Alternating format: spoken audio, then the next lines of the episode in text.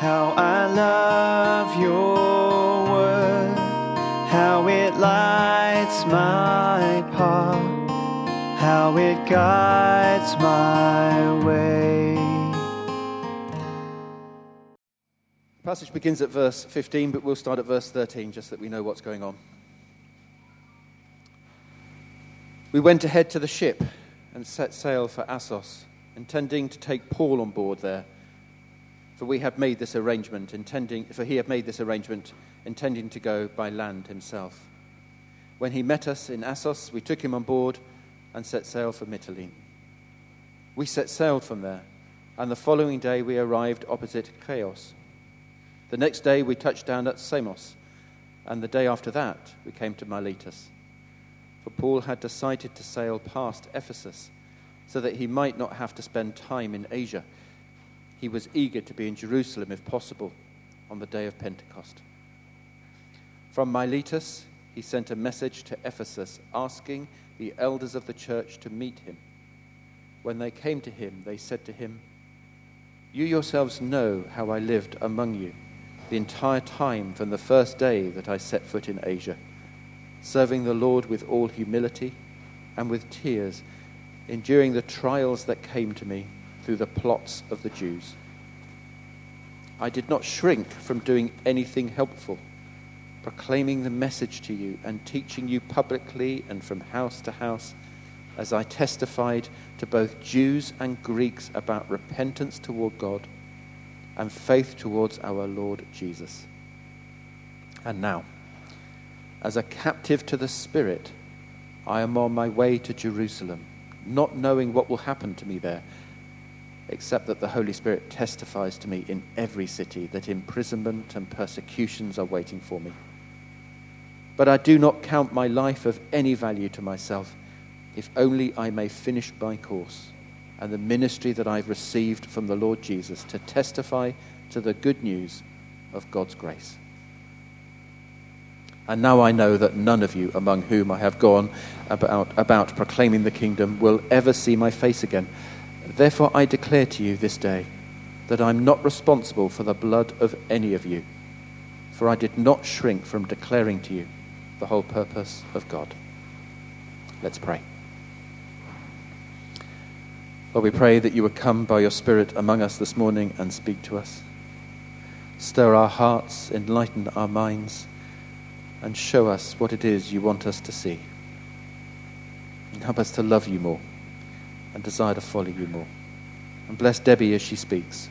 Come upon her by your Spirit, I pray, and empower her and release her and speak to her and through her. In Jesus' name. Amen. Good morning again, everybody.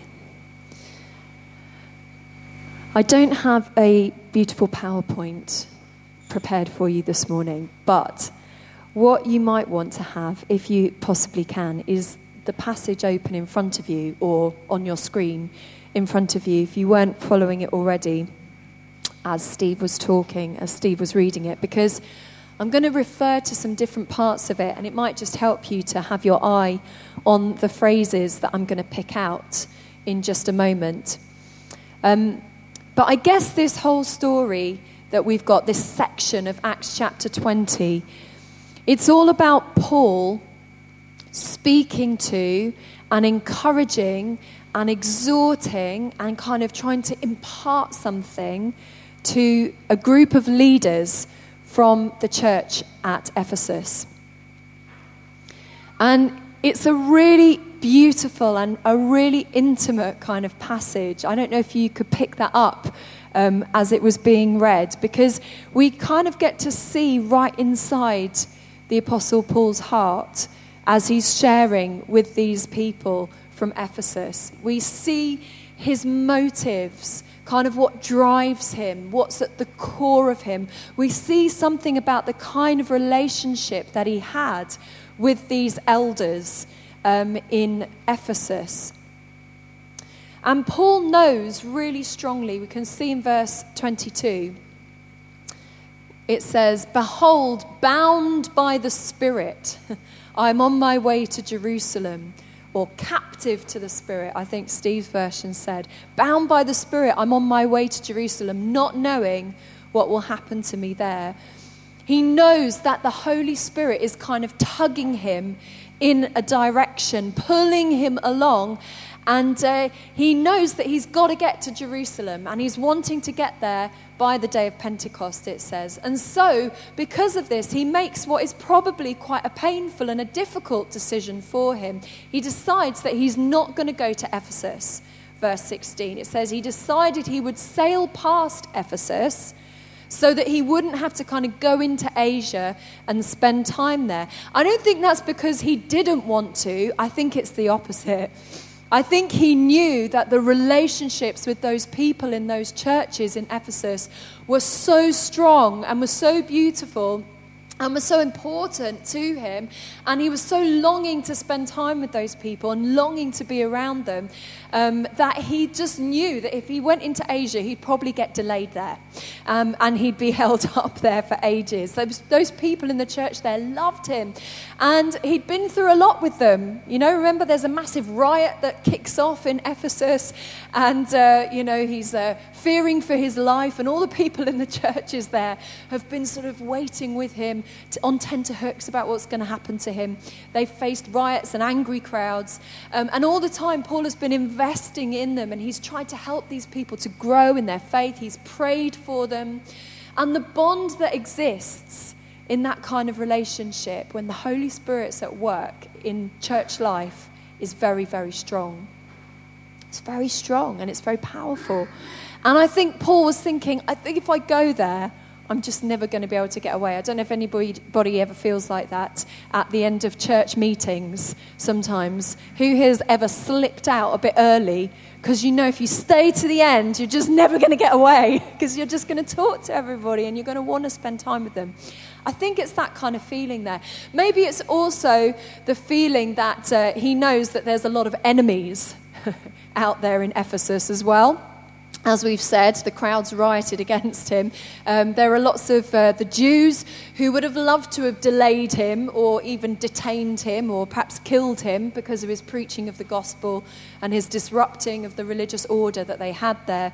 So, for whichever reason, he avoids stopping in Ephesus.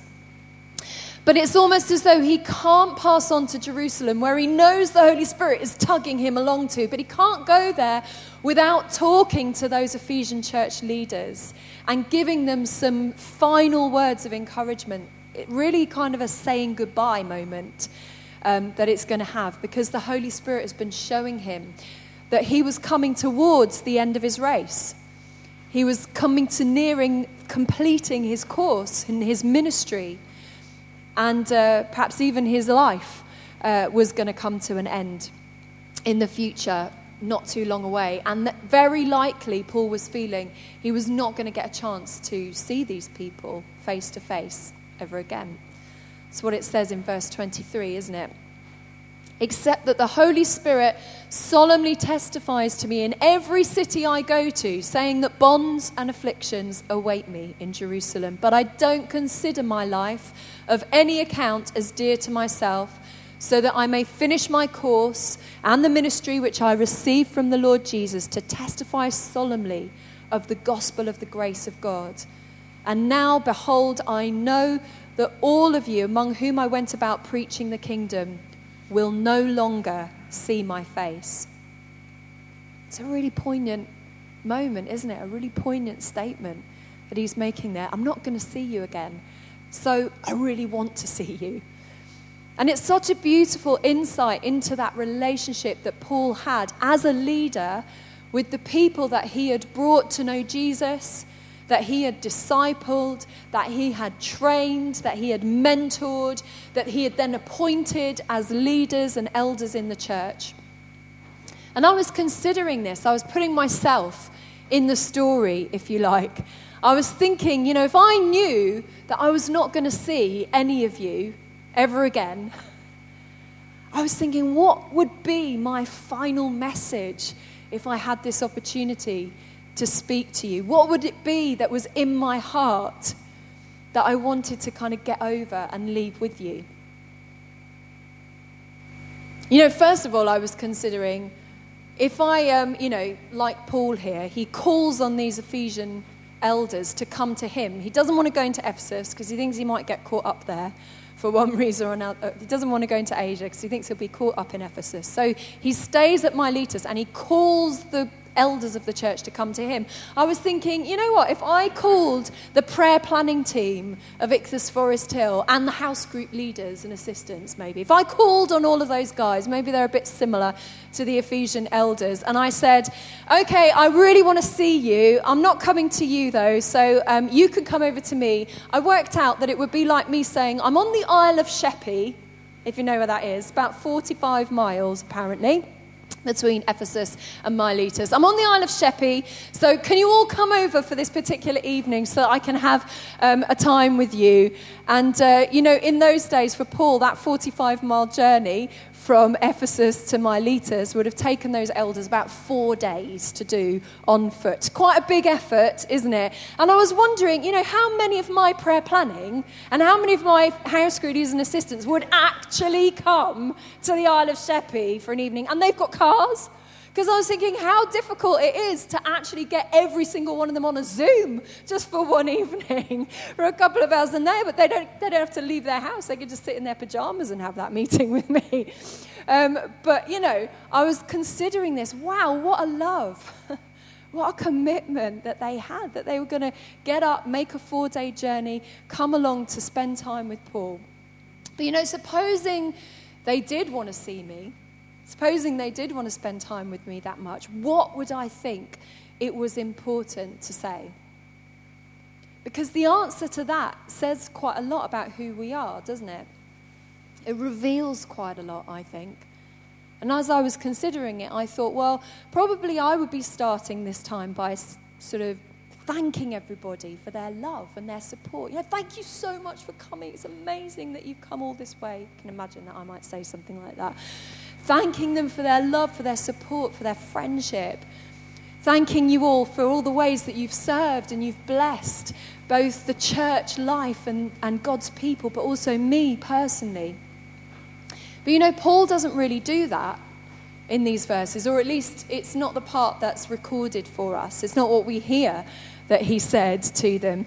He actually talks about himself in these verses that we have before us today. And there'll be more that comes out next week when we look at the second half of what he shares with these elders. But for here and now, where we're focused this week, Paul talks about the whole manner in which he reached out to them. He talks about the character of the ministry that he has poured out for them. And he talks about the content of what he shared with them. And so, what does that say about the Apostle Paul? And I don't think that this is like some people like to paint the Apostle Paul like this, don't they? I don't think it's because in some way he was very arrogant or very self obsessed, or he wanted to make everyone really sure they understood just how amazing of a leader he was, just what a brilliant apostle he had been to them. I don't think it's about that at all. It's not about him being proud of all of his amazing ministry exploits and wanting to remind everyone um, that they ought to be thanking him a bit more and feeling a bit more appreciative of him. It's actually the total opposite of all of that. It's who Paul was. He doesn't want to make this whole message about him and how he is feeling, about how grateful he might be for their friendship, about how wonderful they've all been to him, about how blessed he feels. It's not about him and how he's feeling, how they've helped him, how they've blessed him. He wants this to be about the gospel continuing to go out into the world around them. And he wants to charge these elders at Ephesus with the job, the important and huge responsibility that he knew he'd been carrying. He wants them to understand and to carry it too, so that the gospel can keep going out, so that these people continue what he had started and they don't drift away from Jesus or start trying to build their own kingdoms somehow and do things in their own way or set up churches that in some way serve them or feed them or make them feel better about themselves. He's trying to say to them, let's stay, let's continue in the manner and the spirit and the heart and the attitude that I've been showing you all this time, says Paul. Not just because I'm some brilliant person, but because he knew that he was a total slave to Christ. That's what Paul calls himself time and again throughout his letters and his dealings with, his, with the people who are coming to know Jesus. He says, I am a bond slave of Christ. I am a slave of Jesus. I belong to him. I do what I see him doing, I do what I know he wants me to do. I'm bound by the Spirit to move in the direction that the Spirit shows me. And so he knew that he wasn't going to go off track. because he was bound to Jesus and he was saying to these guys, You need to take hold of that for yourselves and do the same. Don't in the future stray and go off track because more people need to come to know Jesus' saving love. More people need to be able to enter in to the joy of Jesus' kingdom. And if we look a bit more closely for a few minutes at the character of the ministry that Paul was reminding them of, that he'd been showing them and, and living out amongst them, you know, this is what those who follow Jesus this is what those people who seek to be a Jesus follower, a Christian, who seek to serve him in carrying responsibilities in his church, many of us here like that, this is what they need to look like, says Paul. This is what we need to aspire to. And the first thing he says about himself in verse 18 is, I was with you the whole time. I'm just going to kind of rattle through some of these things, but I hope that they land with you the enormity of what's being described. Paul says, I was with you the whole time. In other words, he threw himself in. He got amongst the people he was serving and reaching out to. He didn't go and live in a nice house in the countryside somewhere out of town and kind of sail in on a Sunday morning and do his bit and preach a nice sermon, have a nice chat, and maybe pray for a few people and then go off again to his nice kind of distant life. He didn't live like that. He was amongst the people. He was with them. He was alongside. He was in their lives. He was involved. He lived like them, not apart from them, not above them in any way. I was with you, he says, the whole time. There are models of Christian leadership out there in the world today that don't look like that. And we've got to be careful in our own hearts what we aspire to. Because Paul was trying to live like Jesus, and Jesus lived just like that. Jesus could have been born anywhere in the world, couldn't he? But he chose a little ignominious kind of spot, unremarkable in every way, lived with ordinary people, hung out with fishermen.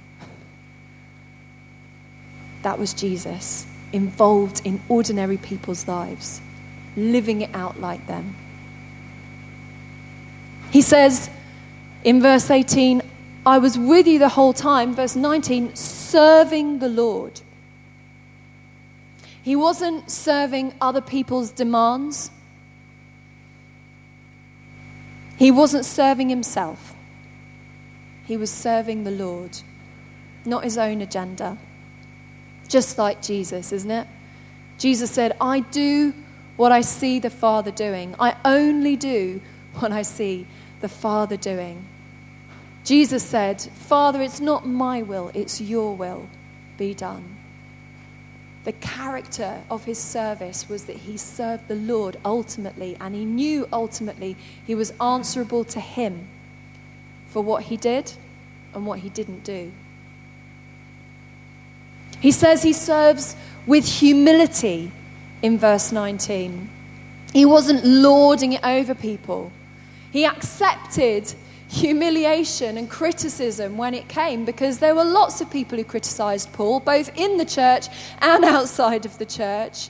And people were always saying things like, oh, he wasn't learned enough, he wasn't clever sounding, he wasn't an eloquent speaker, or he's too judgmental, or he's too harsh in this way, and uh, his, his moral standards are way too high, no one can live up to them. He was always being criticized and pushed away and rejected. He went through all kinds of those things, but he received it. He accepted it with humility. He coped with being misjudged and underestimated and underrated. It's not the world's version of leadership, is it? When we do the same thing to our politicians, generally they come out fighting with all deniability, justifying, you know, boosting themselves. But Paul says, I served with humility, I served with tears. Because when you love people, when you really love people in the church of God, you weep over them. And you feel the pain that they're feeling. You weep over the mistakes that they might be making. You weep over the hostility or the ingratitude that sometimes manifests itself, that will get shown at times in turn, in return for love or for prayers or for spiritual help. You serve with tears when you love people. Paul had some tears for the people in Ephesus. With trials, he says, I served with humility, with tears, and with trials. And we know that the Apostle Paul faced so many difficulties, so much opposition that he had to stand up to, including lots of physical persecutions. But he stuck in there. He didn't just give up and go somewhere easier. He stuck in there, he held it out, he persevered through the opposition and the pressure that came at him. Not only external pressure, but enormous internal pressure, as we read about in his letters. And he talks about, you know, the thorn uh, in his flesh and, and the things that kind of uh, made him struggle in his spirit that he had to really pray over, but he held his ground. He stuck through the trials. He persevered because of what Jesus had called him to do. He says, I didn't shrink from declaring anything to you that might be profitable. I didn't shrink from saying things that I thought could help you in your faith. He was willing to have difficult conversations, in other words. He was willing to speak the truth, to help people to get closer to Jesus, to help people to follow him more closely. And anything he thought might help this person in their faith, he was willing to say it. Even though that might mean rejection of him. He says, I also was teaching publicly you know, he had to exert himself to stand before groups of people, to prepare and preach and teach, to expose himself with all the vulnerability that that takes, to stand before people and share what's on your heart. He was ready to do that in season and out of season. He was willing to dig in and find a message, even when it might be inconvenient or costly to him. He believed in the release of God's word in power so much, so deeply in those ways. He believed that the anointing on the preaching of God's word could break the yokes in people's lives and could break the strongholds that the enemy brings with deception in our minds and effect real change in people's lives. So he was willing, he was willing to put that effort in and to stand up before people, even though they sometimes said he wasn't a great speaker. And he put it out there because he knew the anointing of God was on the preaching of the word. And as he bound himself to Jesus, he knew Jesus would be faithful to work out the things that he was speaking about in the lives of his listeners. So he did that. He pushed himself to teach publicly. I think when you look at the Apostle Paul throughout the book of Acts and throughout his letters, you get an impression that he was someone who was probably a lot more comfortable in the one on one a lot more comfortable in the kind of debating and discussing, discussing and the dialogue that he could have with individuals. He loves to do that stuff. He was always, when he could, going to the synagogues, it says, and reasoning with people in those kind of conversational ways. But yet, he says, he pushes himself to stand up publicly, to do the thing that maybe he has to overcome something to do, to give the word of God to people and to see the power of it in people's lives breaking through. He says, I also went house to house. So he didn't just do the one on one chats, he didn't just do the standing up in big meetings, but he also went house to house. He wasn't only interested in big platforms in some way, but he went to the small groups and the families and all ages and all types of people that you might find in a household. He was equally faithful in talking to the big meetings and to the small gatherings. He was solemnly testifying, it says in my translation. That word um, for witnessing or testifying, it's a kind of uh, a slightly intensified word in the Greek. It kind of means to witness through, to witness completely, to witness right through to the end, doing a complete job, no half measures, not missing anything out. He did the whole job. And he did it, it says, for Jews and Greeks.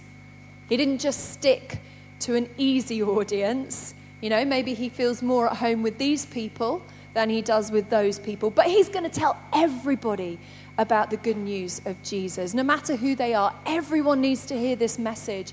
And the ones he relates to need to hear it just as much as the ones that he doesn't find so easy to be around. And the gospel needs to get out there. And you know, these things that I've been sharing, they illustrate the manner of the ministry that Paul moved in. And every single one of them are things that he learned straight from Jesus. And that's why Paul was someone who could say, Follow my example as I follow the example of Christ. Such a bold statement, isn't it? But he knew, he knew that he was bound to Jesus. He knew that he'd given up on everything else, that his life wasn't about the other stuff. He was so closely trying to get hold of Jesus. And so he could say it follow my example because I'm following Christ. And these things, these kind of qualities, they are the hallmarks of true Christian leadership. And I think if it doesn't look like this, or at the very least, if it doesn't aspire to this kind of picture, then I want to suggest to you it's not really Christian leadership. It's something else. something that it's easy, perhaps, to fall into the trap of, something man made, something a bit religious, something that's about empire building, maybe something that's about self promotion. We all know those temptations, we all know those things tugging us in different directions. I remember feeling devastated one time hearing a group of people from a ministry that was outside of Ichthus, not to do with us, but they were talking about how they would only accept preaching invitations from places that paid over a certain amount of money for their honorarium at the end of it.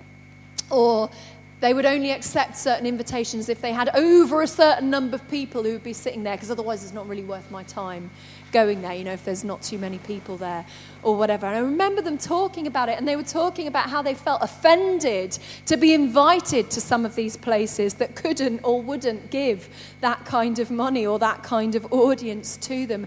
And it, it hurt me, it grieved my spirit. And it's so opposite to Paul here, isn't it? It's so opposite to Jesus isn't it? Who gave up the very majesty of heaven that he lived in to come down and to kind of grovel in the dust in humanity with people like us. He didn't have to leave that space to come and be with us, but Jesus did it because that was the message that he wanted to bring us. So much, so, so much did it beat in his heart the, the message for which he came, the salvation that he wanted to offer humanity, the um, answer to all of their lostness and brokenness. It so burned and beat within Jesus' heart that he was willing to leave the beautiful realms of heaven and step down and live a life that just looked like anybody else's. In fact, it looked like somebody rather unimportant. And in fact, it ended up being put to death on a cross in the most humiliating and the most disregarding way that we could have done to him as a member of humanity. That's what Jesus took on because the message within him burned and he needed it to get out there to human beings. And that's what burns in Paul's heart. That's why this is what characterizes his very ministry because he wants every person on the planet to hear the good news of Jesus and have a chance to respond to it and receive it. That's what's in Paul's heart. And you know, Paul's message boiled down to something that he mentions in verse 21.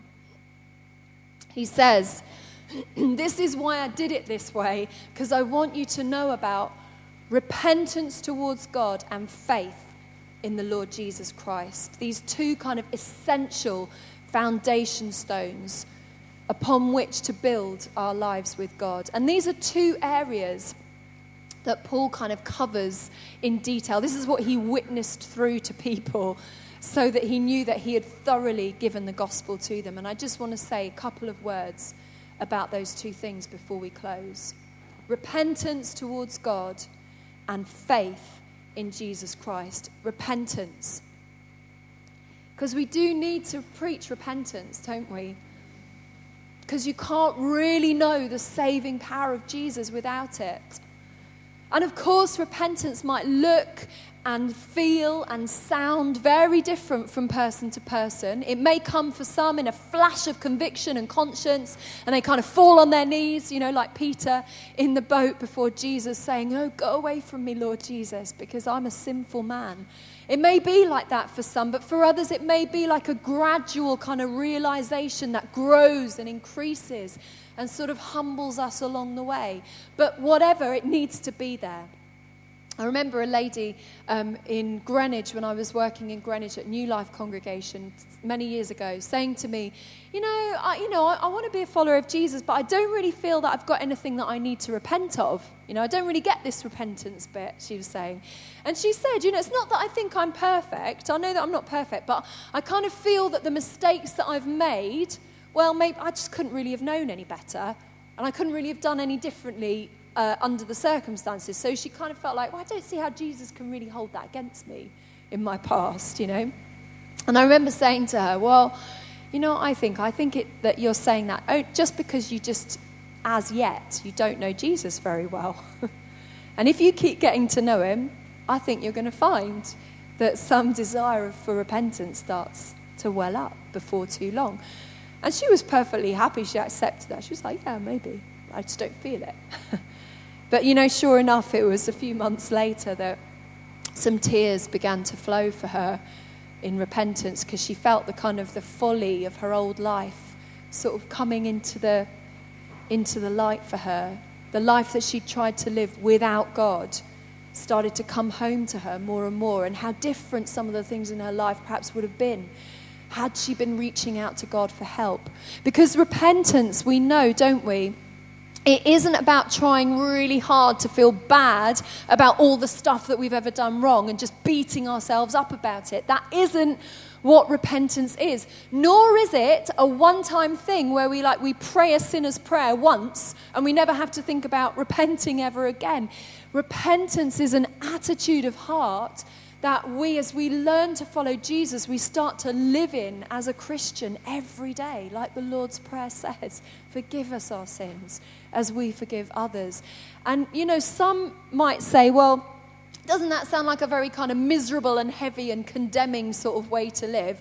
You know, if you have to be repentant every day. No, it's actually a very liberating, a very life giving experience because what we're talking about is simply the humility of heart that says, I cannot do the Christian life without you, Jesus. I cannot do a good life without you, Jesus. I need you. On my own, I mess it up. On my own, I get it wrong. Even my best efforts for you, they will fail, they'll fall short, and things will get worse. But when you, Jesus, when you fill me with your Holy Spirit and your righteousness, as you promised to do, well, that's when I can really live and I can really be like Jesus and I can really fulfill the things that He's given me to do and be. And we've got to keep on looking for His resources and acknowledge that it isn't in ourselves to be good enough for heaven. If we never find that place of repentance with Jesus in our lives, then we never really know the joy of his full embrace of us.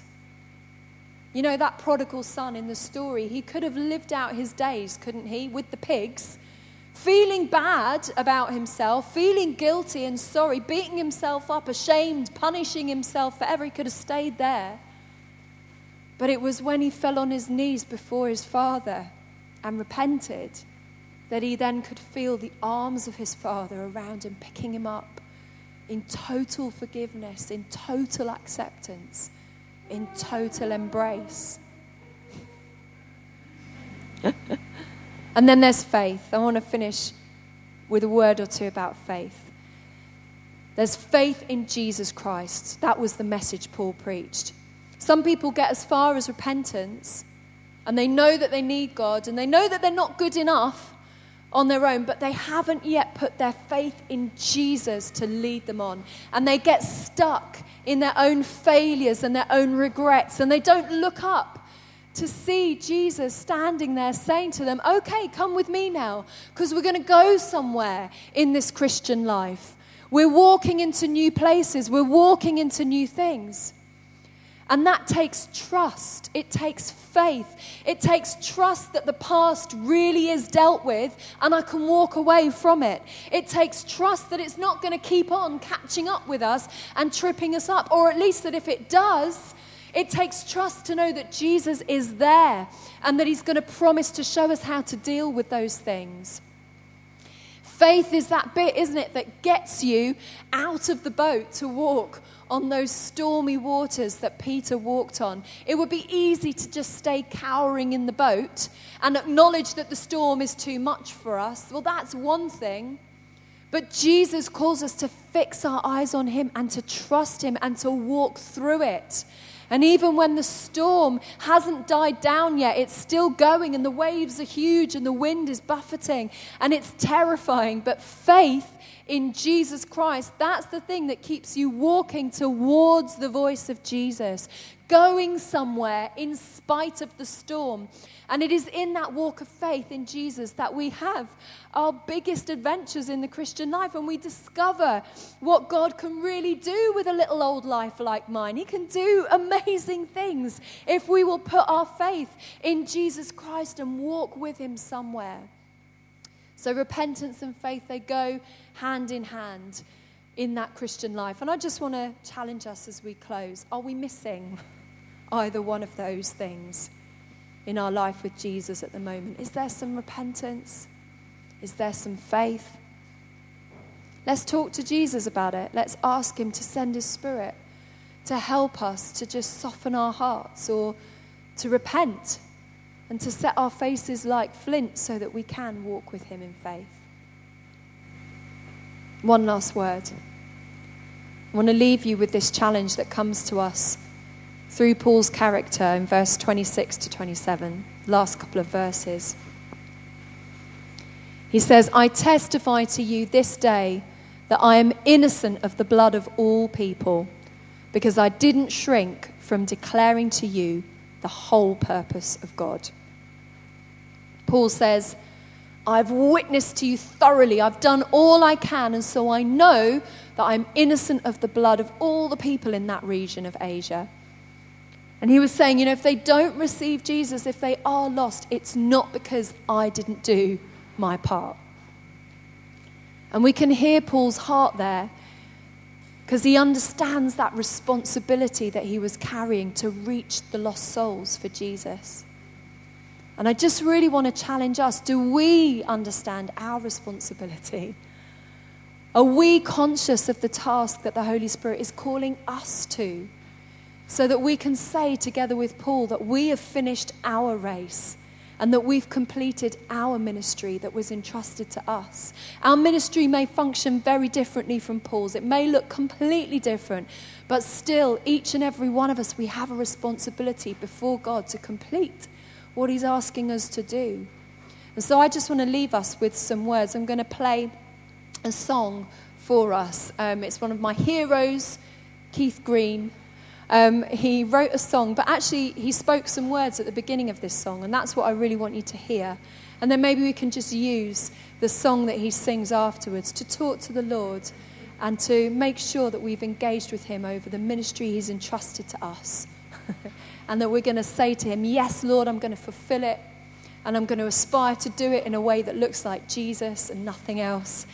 And uh, I want to just play this for us as we respond together. And one last thing it is from the 70s. So you have to excuse where it sounds a bit dated. Some of you will not cope with that, but try to listen past it and hear it. because I believe it still carries a real anointing just to quicken our hearts to fulfill what Jesus wants to do with our lives. So let's prayerfully listen.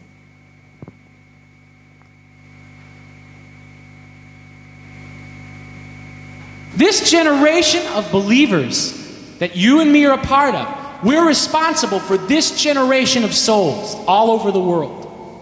We're responsible for them. We're responsible to pray daily for the needs of ministries around the world and ask God, how about me not sending my money this time? How about me going?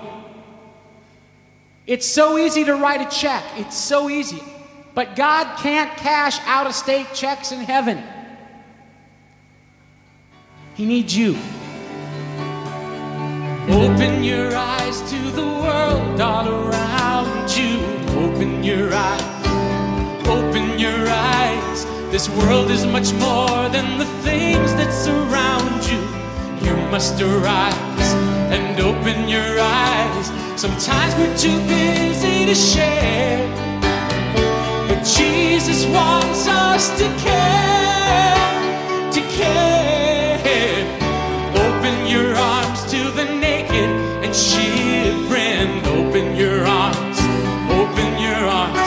We need a little less taking, a whole lot more giving. We're so safe and warm. Can open our arms and love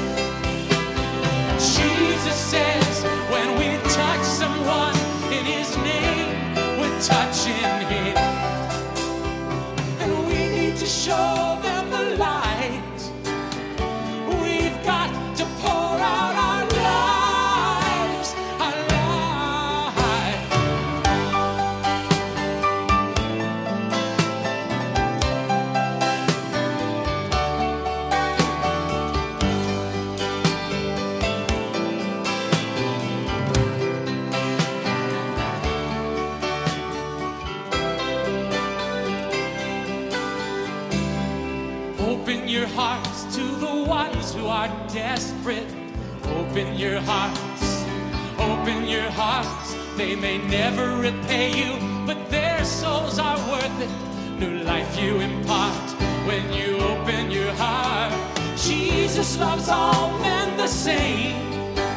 So we've gotta go out in His name. His name. Listen, oh, Jesus says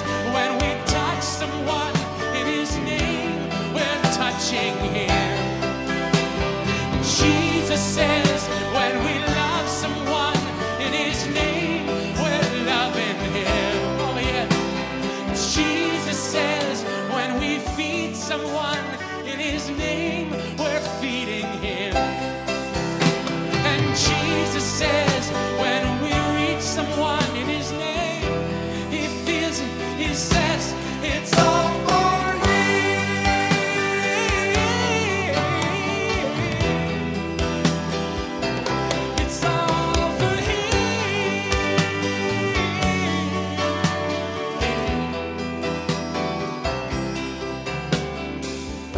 your eyes to the world all around.